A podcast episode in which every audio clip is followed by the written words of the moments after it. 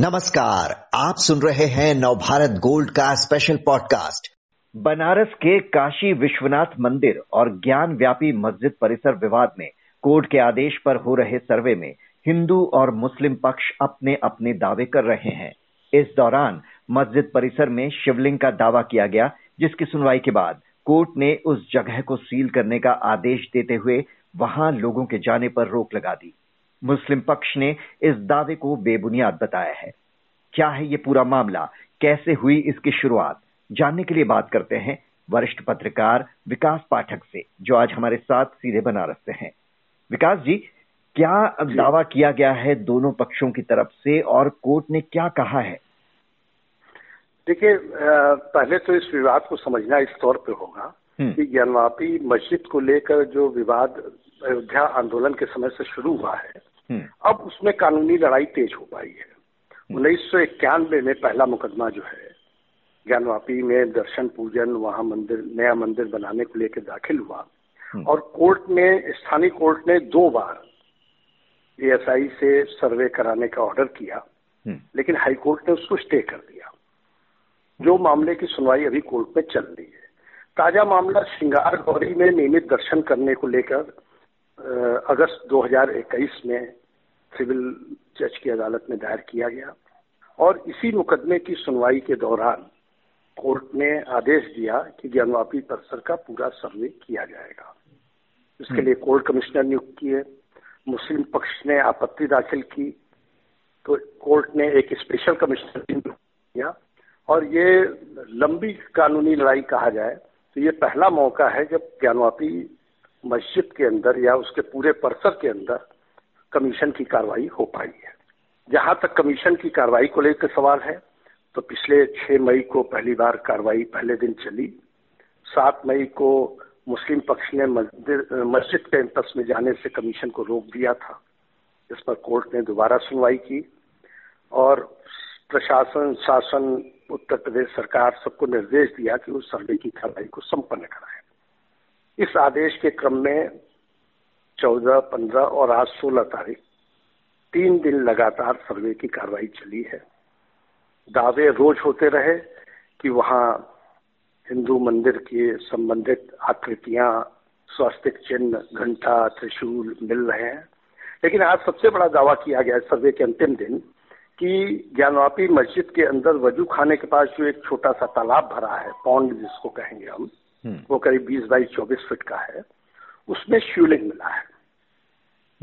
इस दावे के पीछे हिंदू पक्ष का, जो हिंदू पक्ष के वकील हैं हरिशंकर जैन, उनका कहना है कि शिवलिंग बारह बाई आठ फीट के व्यास में है और पूर्ण शिवलिंग है।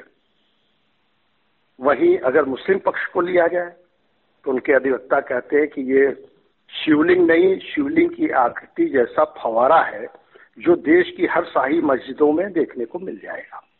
तो ये तो हुई ताजा विवाद की बात, लेकिन कोर्ट के विवाद से पहले ये मामला कब पहली बार सामने आया, कब कब इसके बारे में विवाद उठते रहे और क्या क्या दावे किए जाते रहे हैं इतिहास में?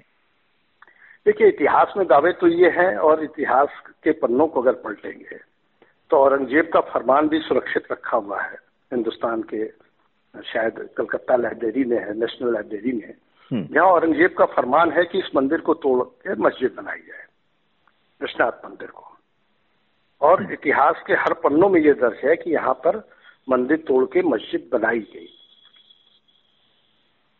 लेकिन उन दावों के बाद जो है अंग्रेजों के समय भी बनारस में एक मुकदमा उन्नीस सौ सैंतीस में दाखिल हुआ ज्ञानवापी मस्जिद को लेकर, जिसमें तीन मुसलमानों को यहाँ नमाज पढ़ने की इजाजत दी गई।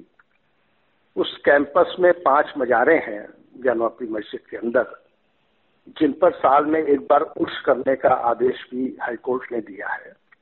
बावजूद इसके हिंदू पक्ष हमेशा ये दावा करता रहा कि ये मस्जिद नहीं मंदिर है और इसके नीचे के तखानों में अगर बहुत नीचे जाया जाए, जो उस समय के हिसाब से मान लीजिए सौ डेढ़ सौ फीट नीचे अगर जाया जाए, तो वहाँ आदि विशेश्वेर स्वयं स्वयंभू ज्योतिर्लिंग का मंदिर, अष्टकोणी मंदिर जिसको कहा जाता है, और शिवलिंग विराजमान है। इस दावे को लेकर ही उन्नीस सौ इक्यानवे में हरिहर पांडे, राम रंग शर्मा और व्यास जी ने, तीन वादियों ने एक मुकदमा सिविल कोर्ट में दाखिल किया।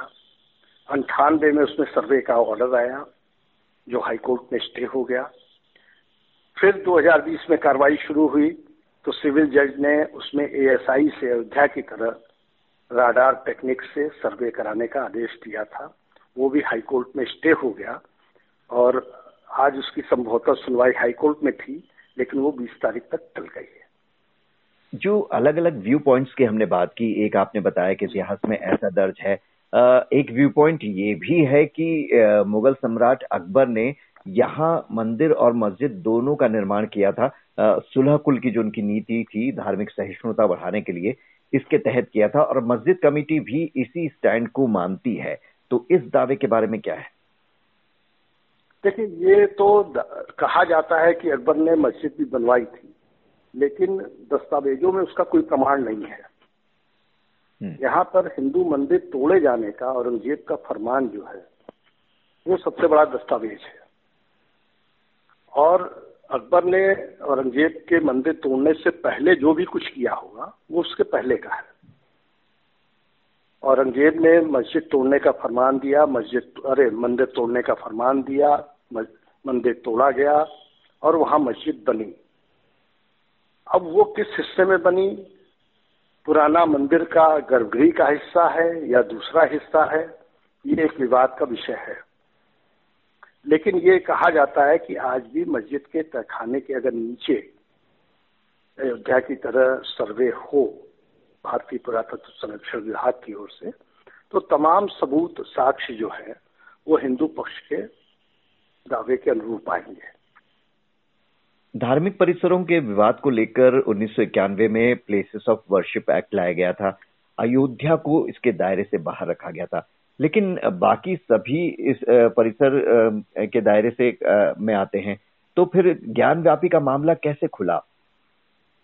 ज्ञानव्यापी के मामले को उन्नीस सौ अंठानवे में जो हाई कोर्ट में मामला गया, स्थानीय कोर्ट ने जो कमीशन की कार्रवाई का आदेश दिया था, उसके बाद अंजुमन इंतजामिया मसाजिद कमेटी ने इसी उन्नीस सौ इक्यानवे के ऑर्डिनेंस के हिसाब से हाई कोर्ट में रिट दाखिल की और वहाँ ये पूरा मामला स्टे हो गया था।